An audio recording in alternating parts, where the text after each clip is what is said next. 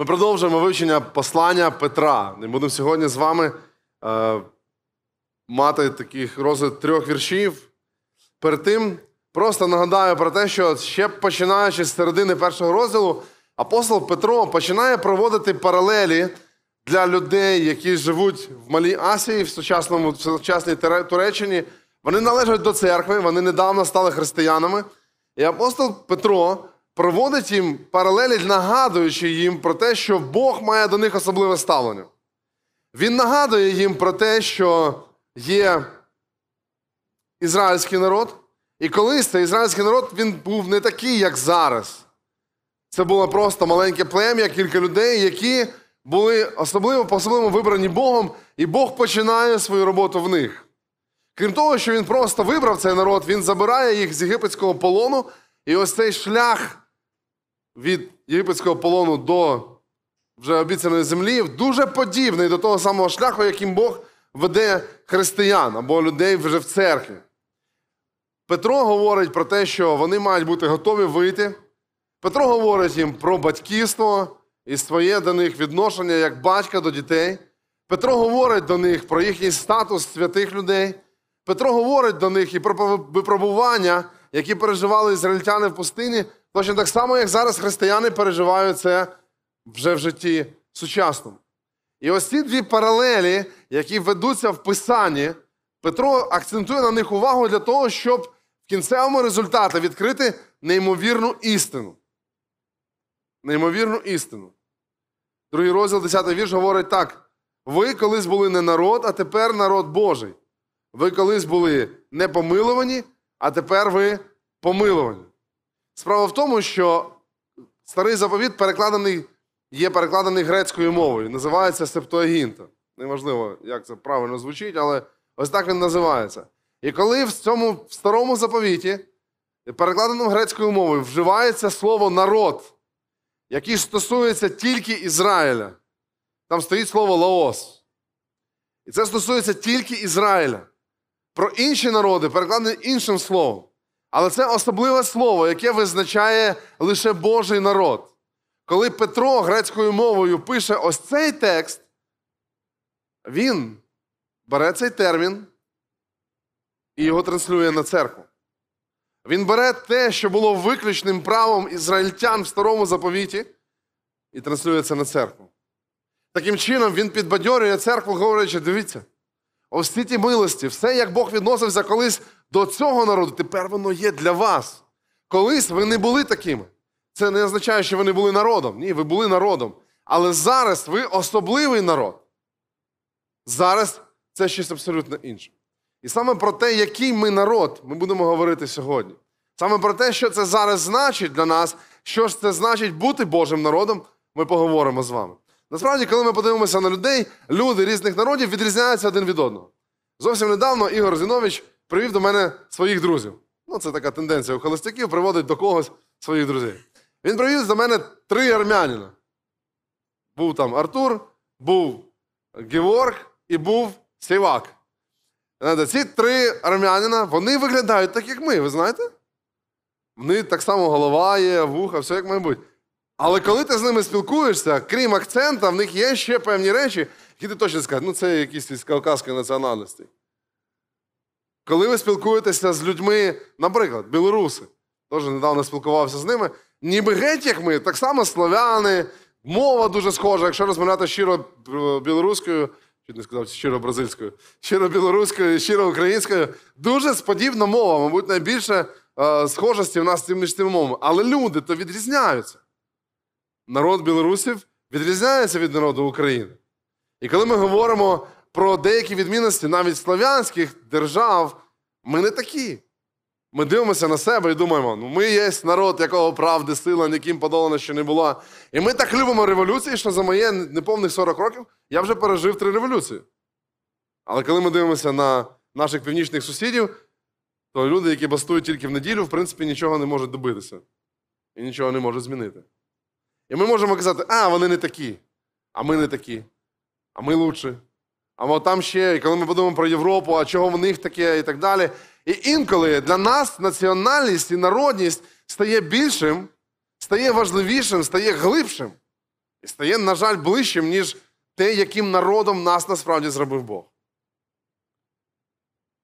Я завжди кажу про те, що наша унікальність рано чи пізно може перерости, якщо вона не контрольована, в особливість, а особливість переростає в зверхність.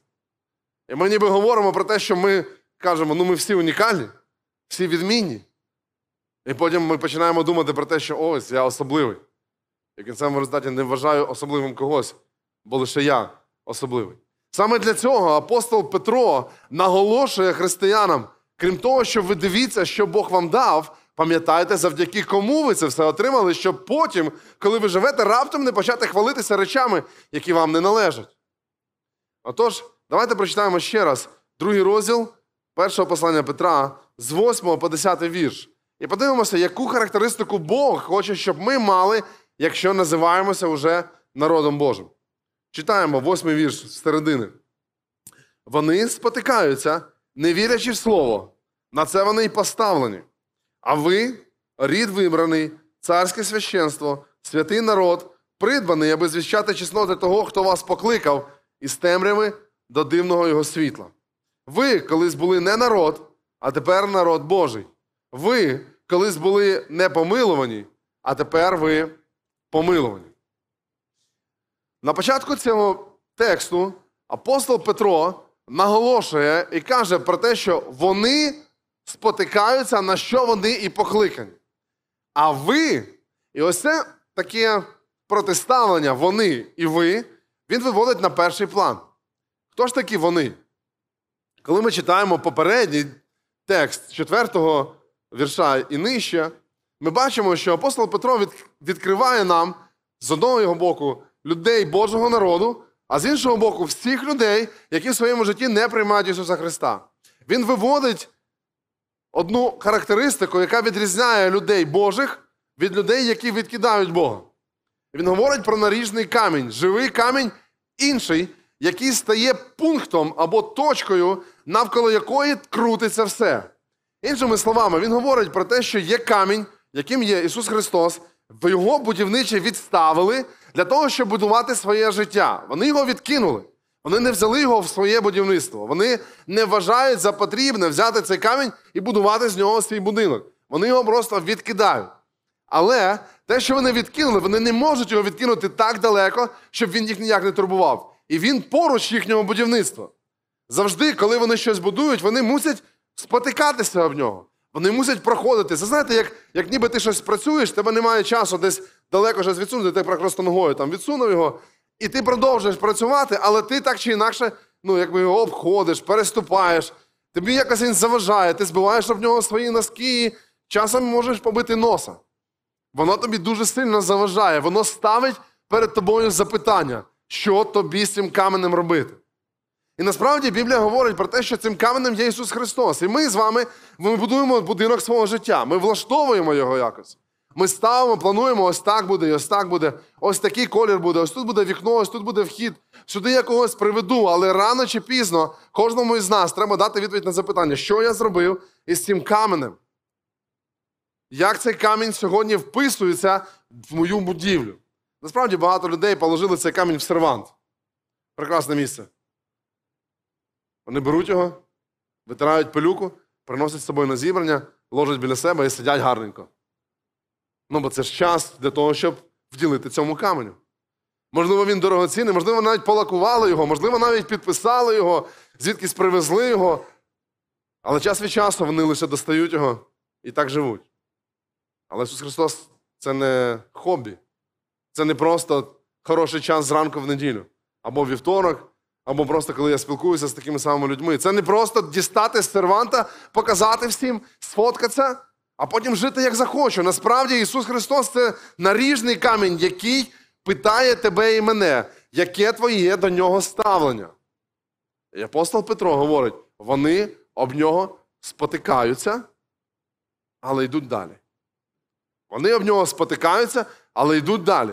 І знаєте, куди ця дорога веде? Вона веде в пекло.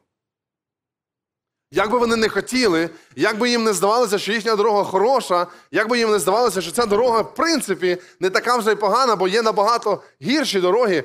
Але якщо їхнє ставлення спіткнутися, нічого з ним не зробити. І ти далі, ти йдеш пекло. Цей текст запитує одне таке цікаве запитання. То що, Бог відправляє людей в пекло? Невже Бог просто, який кажуть, що є любов, є турбота, милосердя, відправляє людей в пекло? Бо тут написано, що вони спотикаються на вірячі в слово, на це вони і поставлені. Так виглядає, ніби Бог і поставив їх, щоб вони йшли, спотикалися і нічого не вирішували. Насправді, картина трошки по-іншому виглядає. Ми маємо це уяснити. Коли люди взяли заборонений плід Адам і Єва, вони принесли для нас, людей, вони принесли гріх. Гріх став частиною нашого буття, частиною нас самих. Божі закони вони незмінні, вони не відміняються тільки через те, що я хочу, щоб вони відмінилися. Божий закон був такий: заплата за гріх смерть. Більше того, Божий закон всі згрішили і позбавлені Божої слави.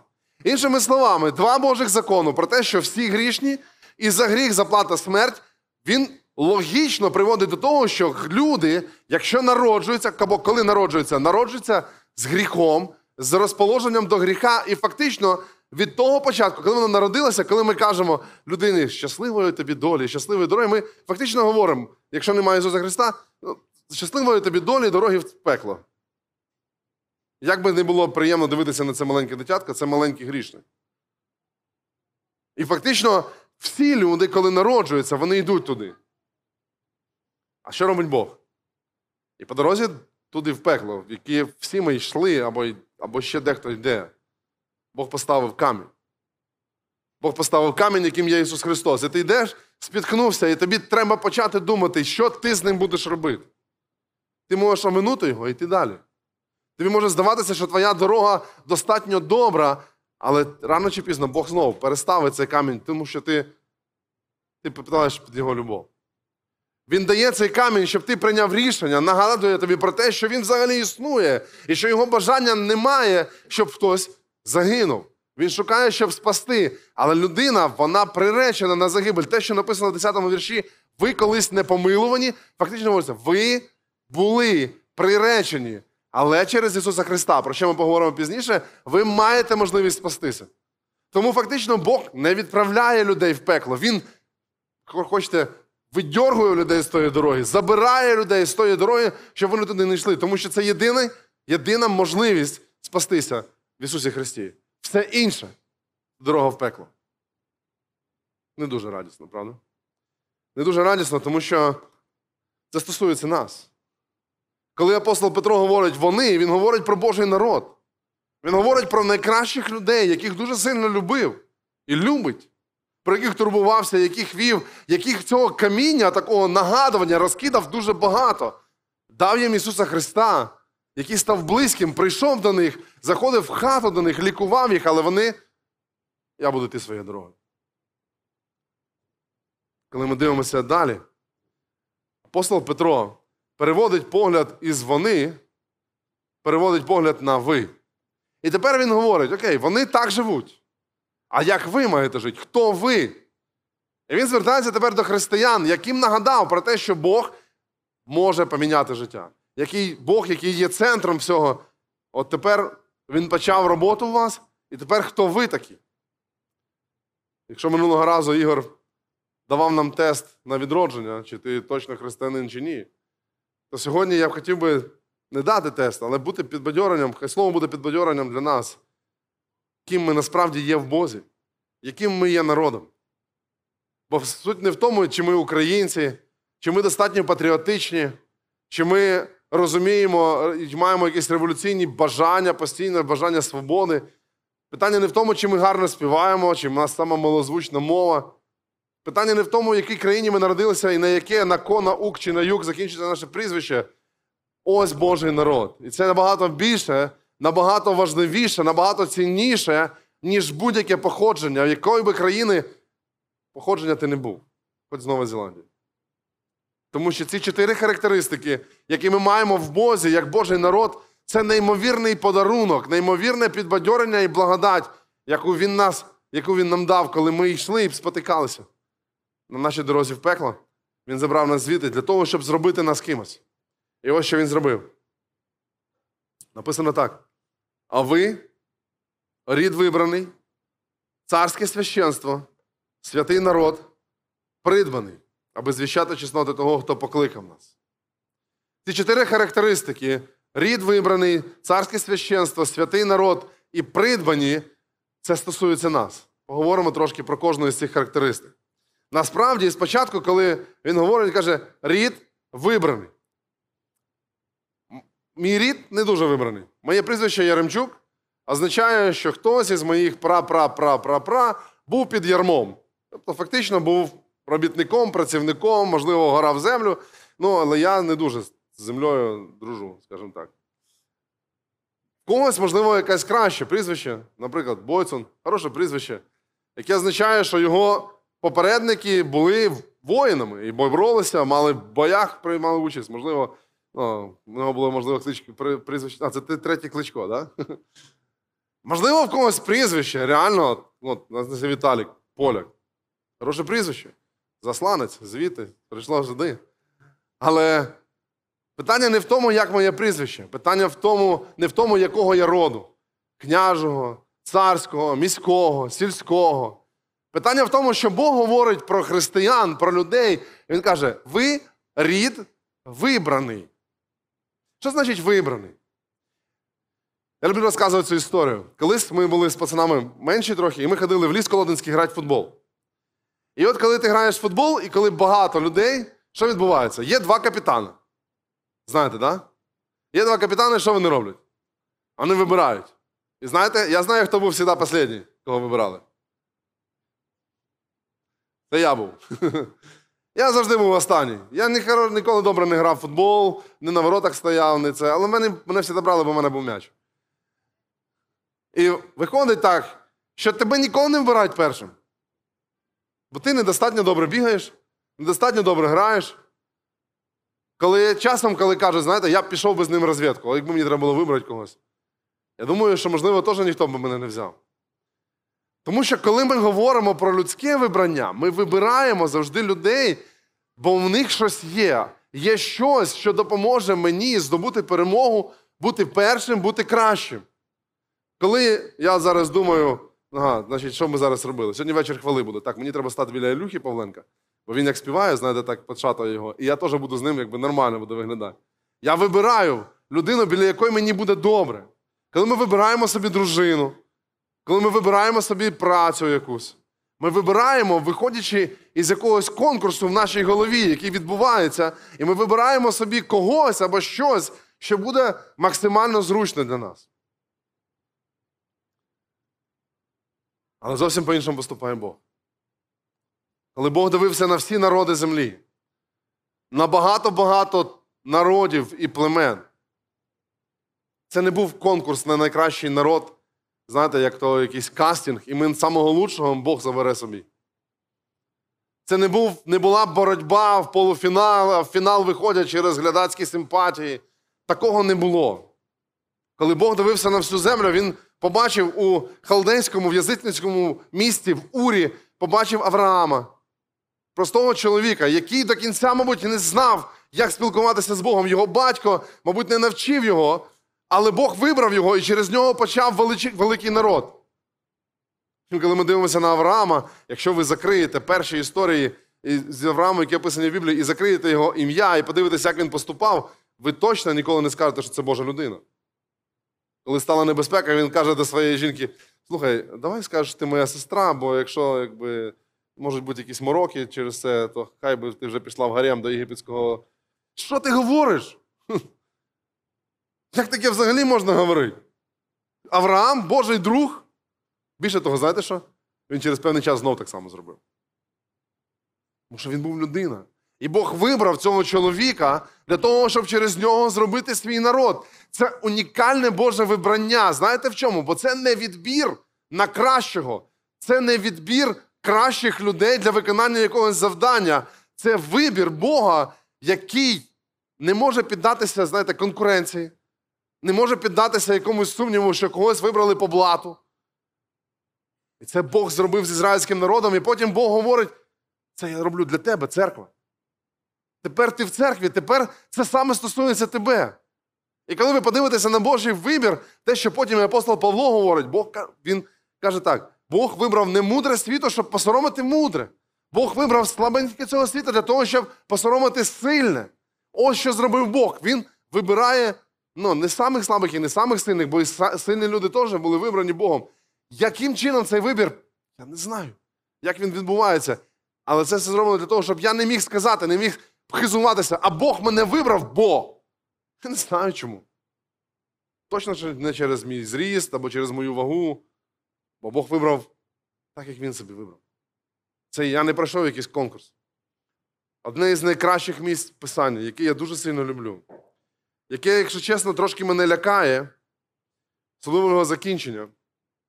Але сам особливий момент, яким, як описано, як Бог вибрав собі народ. Серце Бога, яке побачило щось і от вибрало ізраїльський народ. Просто уявіть, що це про вас. Я буду читати 16 розділ книги пророка Єзекіїля. Його не буде на екрані, але я вам рекомендую прочитати його вдома. Дуже сильний розділ. Просто включіть свою фантазію, уявіть, як це виглядає. Говорить владика Господь до Єрусалимської дочки. Твоє походження і твій рід із Ханаанського краю. Твій батько був аморейцем, а твоя матір хитейка, тобто язичниками, які не знали і не шукали Бога. А з твоїм народженням сталося так. Того дня, коли ти народилася, твою поповину не перерізали, і у воді тебе не помили, щоб ти стала чистою.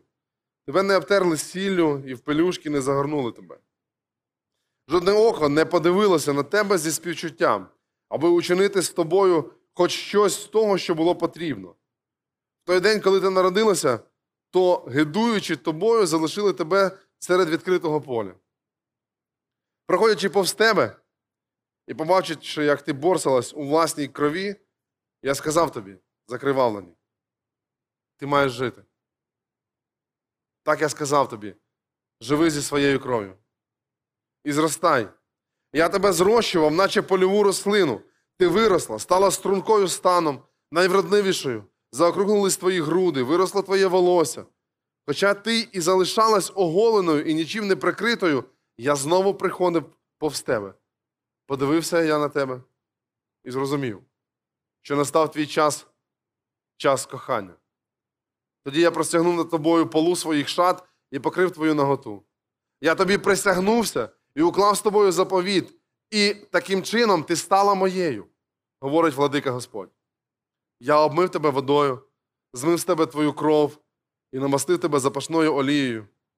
Потім я тебе одягнув у квітчасту одежу, взув тебе в сині сандалі з м'якої шкіри. Підперезав я тебе вісоном, накинувши на голову покривало із найкращої тканини. Я оздобив тебе прикрасами, надів на твої руки обручки, а на твою шию я накинув намисто. Я прикрасив каблучкою твої ніздрі і сережками твої вуха, оздобив пишною короною твою голову. Ти була прикрашена золотом і сріблом, а твої шати були з вісону та оптованого різнобарвного полотна. Ти годувалась хлібом з добірного борошна, медом та олією і стала вродливою красунею. З достоинством цариці. Слава Твою, слава про Твою вроду, розійшлась поміж народами. Твоя краса була досконалою завдяки моїй пишноті, якою я тебе наділив, говорить владика Господь. Просто уявіть цей шлях від викинутої дитини до цариці. Що загрожував? Або що, що стало причиною цьому всьому? Що зробила ця дитина, щоб стати царицею? Вона мала померти там. Але Бог, Він побачив, підняв, привів, одягнув, поклав корону і оберігав. Він вибрав. І це те, що зробив він зі мною. Це те, як я розумію, як Бог спас мене. Це те, як я розумію, що я ось тим був маленьким дитям, яке Бог провів. Я розумію про те, що тепер я рід вибраний не через те, що можна я, візьми мене, візьми мене. Ні. Я навіть такого не міг зрозуміти, не міг такого сказати. Але він захотів. Що відбувається далі? Далі Петро описує, що крім того, що ви рід вибраний, він каже про те, що ви царственне священство. Насправді це не дуже логічний переклад. Краще було б перекласти, ну я не, не експерт там дуже, я так в словниках подивився. Е, там краще було б перекласти як царство священників або спільнота священників. Так і називає церкву. Спільнота священників. Насправді, десь приблизно, якщо я правильно все розумію, десь в 6-7 столітті відбувся чіткий поділ людей на клір і мір. Знаєте таку штуку, так? Да? Якби були одні професійні священники, які займалися всіма ділами, які пов'язані з церквою, і були просто люди, які приходили на зібрання, і їх називали прихожани. Але так не було з самого початку. Це була ідея взята із старого заповіту, хоча і це не була ідея, яку Бог закладав. Насправді, Бог, коли вибрав свій народ, в нього було бажання, і він говорить про те, щоб кожний був священником із Божого народу. Потім він дав особливе плем'я, плем'я левитів, які неважливо, якого були віку, неважливо, як довго вони жили, вони мали виконувати всі функції священників серед Божого народу. Але ідея, яку Бог плекав з самого початку, вона втілилася в церкві, коли кожен є священником. Кожен є священник. Фактично, що це значить? Перше, це значить, що для зв'язку з Богом тобі не треба ніхто. Це значить, що для того, щоб поспілкуватися з Богом, щоб мати з ним відносини, тобі не треба пастор.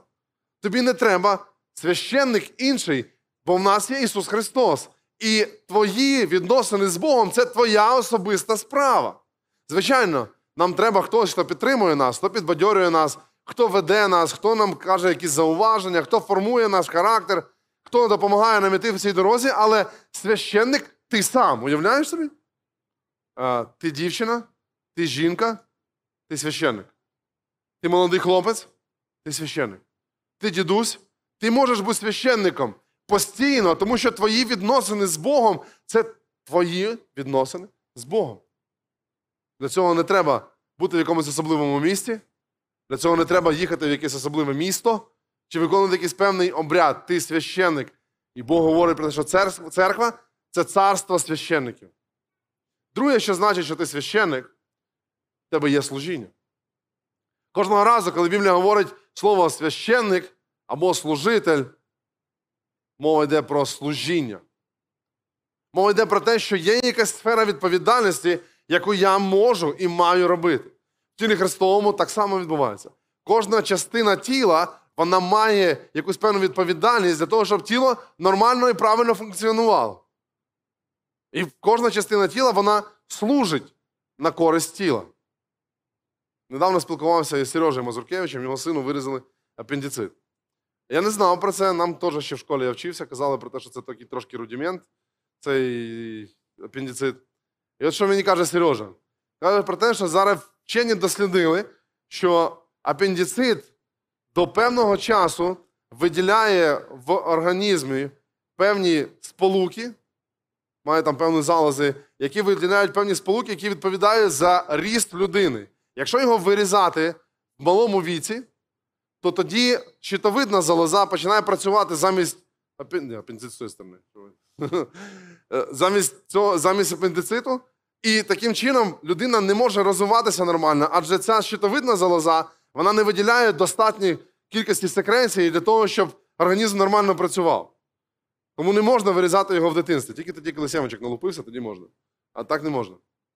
І ми розуміємо про те, що в Божому організмі немає рудиментів. Ну, є ногті і коси, їх можна підрізати. Але це не члени церкви. Це так.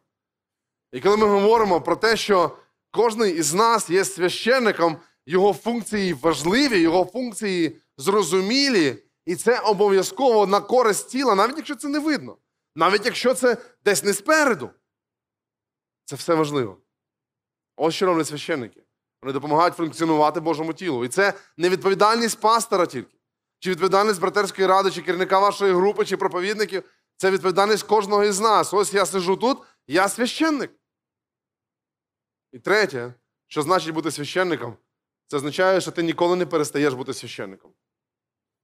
Не буває моменту, коли ти сказав, так, я знімаю свою шапку, розуваюсь, роздіваю свої різи, і тепер я слесар.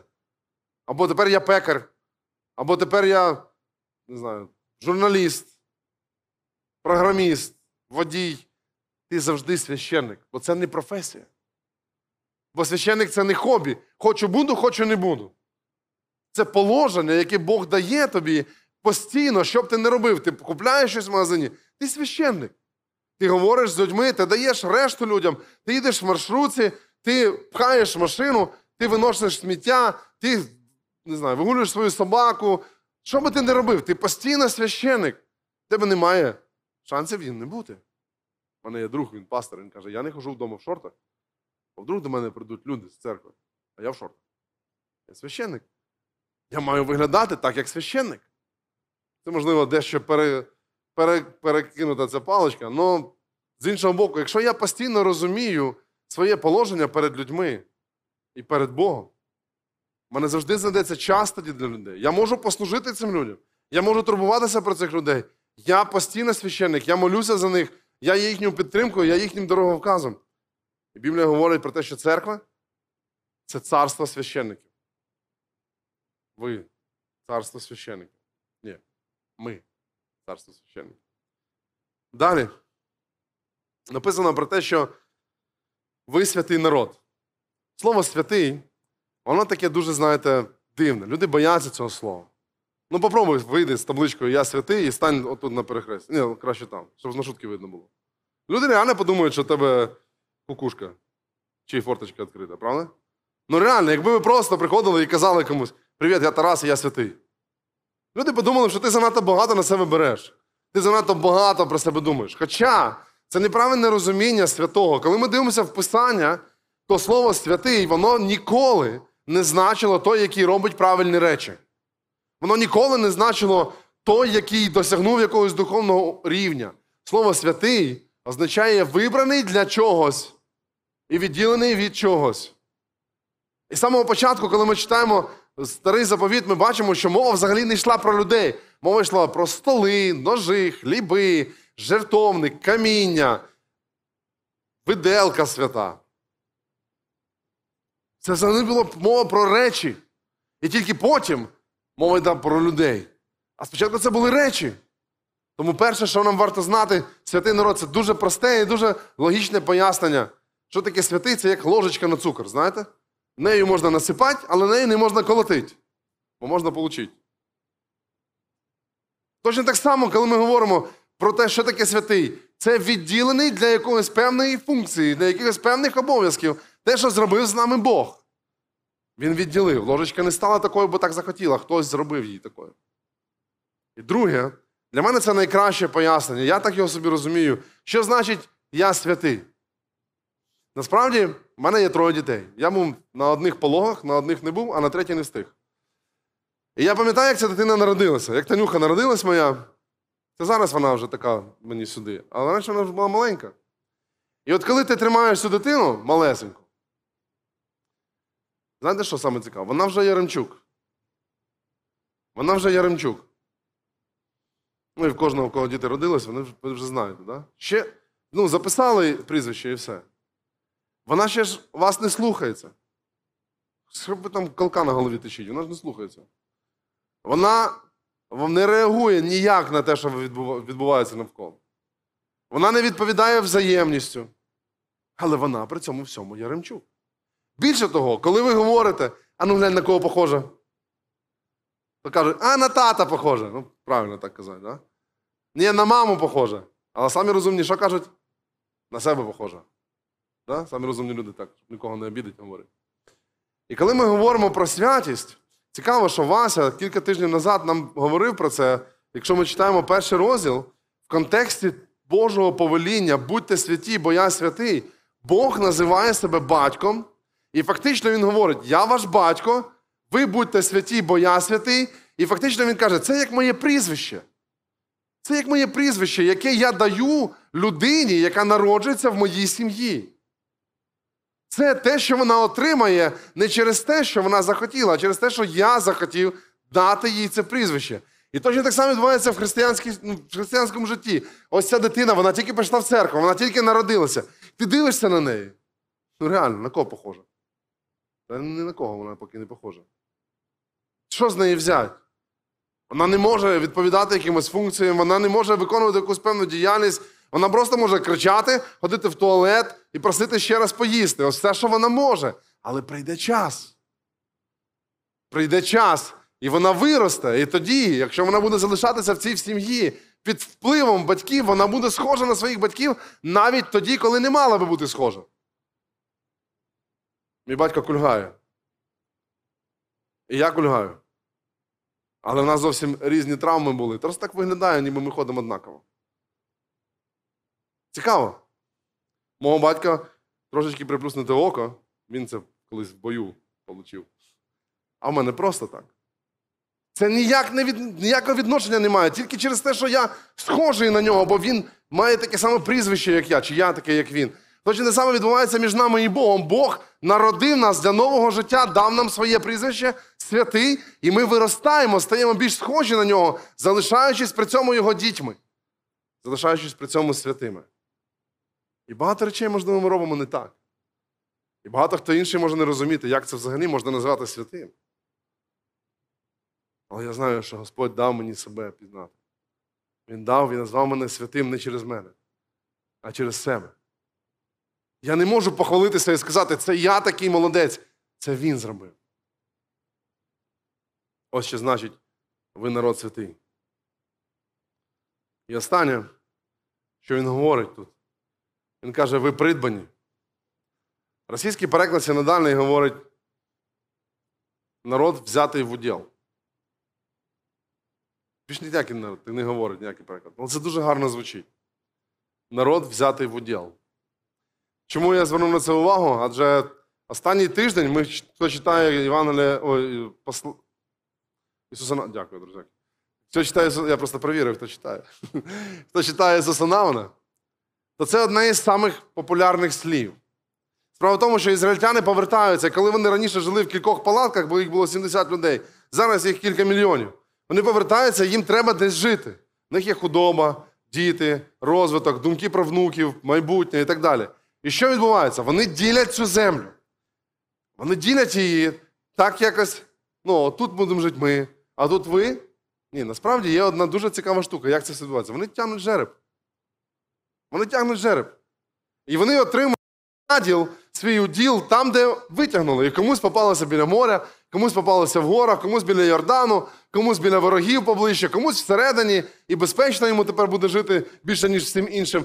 Але це доля, якою вони мають радіти, бо іншого в них просто немає. Цікаво, що тут приблизно те саме значення.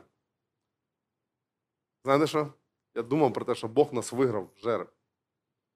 Він витягнув мене. Він витягнув нас. Він придбаний ним, він заліз, не знаю, там якусь там мішок і витягнув Тарас Яремчук. Все, тепер я його. І так зробив з кожним із нас. І так зробив з кожним із нас. І хто із нас міг сказати, ні, мене візьми, пригати туди, ніхто не міг, бо це він придбав нас. Придбав. Ми тепер в воділі Божому. Ми в його долі. Ми поруч нього. Це не робить нас, якби. «О, Все, я Боже, я можу уділ, Бог мене виграв, джекпот сорвав. Ні. Це навпаки применшує мою значимість. Тоді я починаю думати про себе менше, скромніше, розуміючи про те, що вся причина не в мені, а в ньому. І він вибрав нас. Для того, щоб ми звіщали чесноти того, хто вибрав нас. І покликав. І останнє, про що хотів би говорити взагалі тут. Ми говорили про те, що є вони. Люди, які спіткаються об цей камінь, але нічого з ним не вирішують. Є ви, це ті, хто царственне священство, рід вибраний, придбані і святий народ. І є ще він. Той, чиї чесноти ми звіщаємо, і цікаво, що написано, який покликав нас до дивного свого світла. Покликав нас до дивного свого світла. Іншими словами, Петро наголошує про те, що все наше життя без Ісуса Христа, як би воно не розвивалося, що б не було, воно відбувається в темноті. Воно відбувається в темноті. Ти плануєш своє життя, ти виховуєш своїх дітей, йдеш на роботу, ти одружуєшся. Все, що ти робиш, ти робиш це в темноті. Це можливо. Це можливо. Кроти під землею, живуть теж.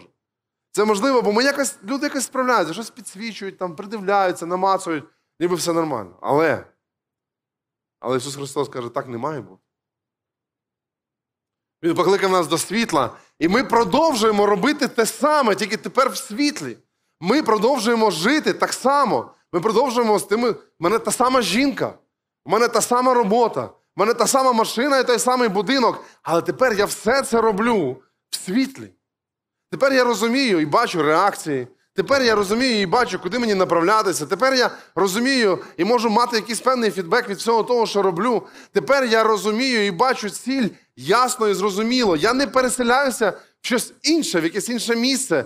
Тепер це саме, але в світлі. І цим світлом є Ісус Христос. Він змінює все, наповнюючись життя світлом. І це найкраща ілюстрація, яка показує людей, яких ми називаємо вони і ви, але між вони і ви є він. Ти не можеш просто стати ви, бо ти захотів, бо ти, наприклад, прочитав, і тепер ти собі вирішив, я тепер священник, або я тепер святий, або я тепер придбаний. І ти не можеш це зробити тільки через те, що ти захотів, бо є він, який змінює все. Він стає цими воротами, він вмикає світло, він стає цим каменем, він цими дверима є, є цим шляхом. Як би ти його не називав, функція одна й та сама. І зміна твого і мого життя відбувається тільки в ньому. І жоден із нас не може похвалитися, так як Павло казав, не від діл, щоб ніхто не хвалився і не сказав, це я зробив. Він зробив. Я почав дивитися другий сезон серіалу Вибрані. Chosen. Перших 10 хвилин. Ілюха Павленко мене надумав, я почав дивитися. Перші 10 хвилин я дуже сентиментально сприйняв все, що відбувалося. І вчора передивився це знову. Цей серіал, другий сезон, побудований на тому, як Іван пише своє Євангеліє. Як він бере інтерв'ю у очевидців тих подій, які він так само пережив, як всі, і записує їх просто. На цьому спойлери закінчуються. Цікаво, що відбувається далі. Він питає їх одне дуже важливе запитання. Розкажи, розкажи, як це відбулося з тобою вперше. Ми говорили про це на групі. Так цікаво, як люди розказували те, як з ними це відбулося вперше, як вони познайомилися з Ісусом Христом. Були класні історії. Сережа, Наташа, Настя, Дені. Були класні історії, бо була моя історія теж. Я теж пам'ятаю, як я познайомився з Ісусом вперше. І ми на першому зібранні дивилися теж, як познайомилися з Ісусом вперше. Я хотів би е, попросити зараз, щоб ми так закінчили наше зібрання. Я зараз помолюсь просто. Отак, як ви сидите, просто можете сидіти. Я хотів би, щоб ми. Ти, Віталій Грицю, маєш стати в дверях, бо. А, Ілюша є, так? А, Оля стоїть. Хотів би, щоб ми після зібрання не спішили до чаю, до кави і в двері. А Щоб ми могли поділитися один з одним, як це відбулося в мене вперше. Як я познайомився з Ісусом Христом? Що Він сказав мені? Там цікаво так, коли Марія каже, та я відчула поштовх всередині себе. Вона так познайомилася з Ісусом Христом. І я так розумію просто, що кожен з нас різна історія в різний час. І я всього-навсього старший брат, можливо, для когось, для когось менший, бо хтось познайомився з Ісусом раніше.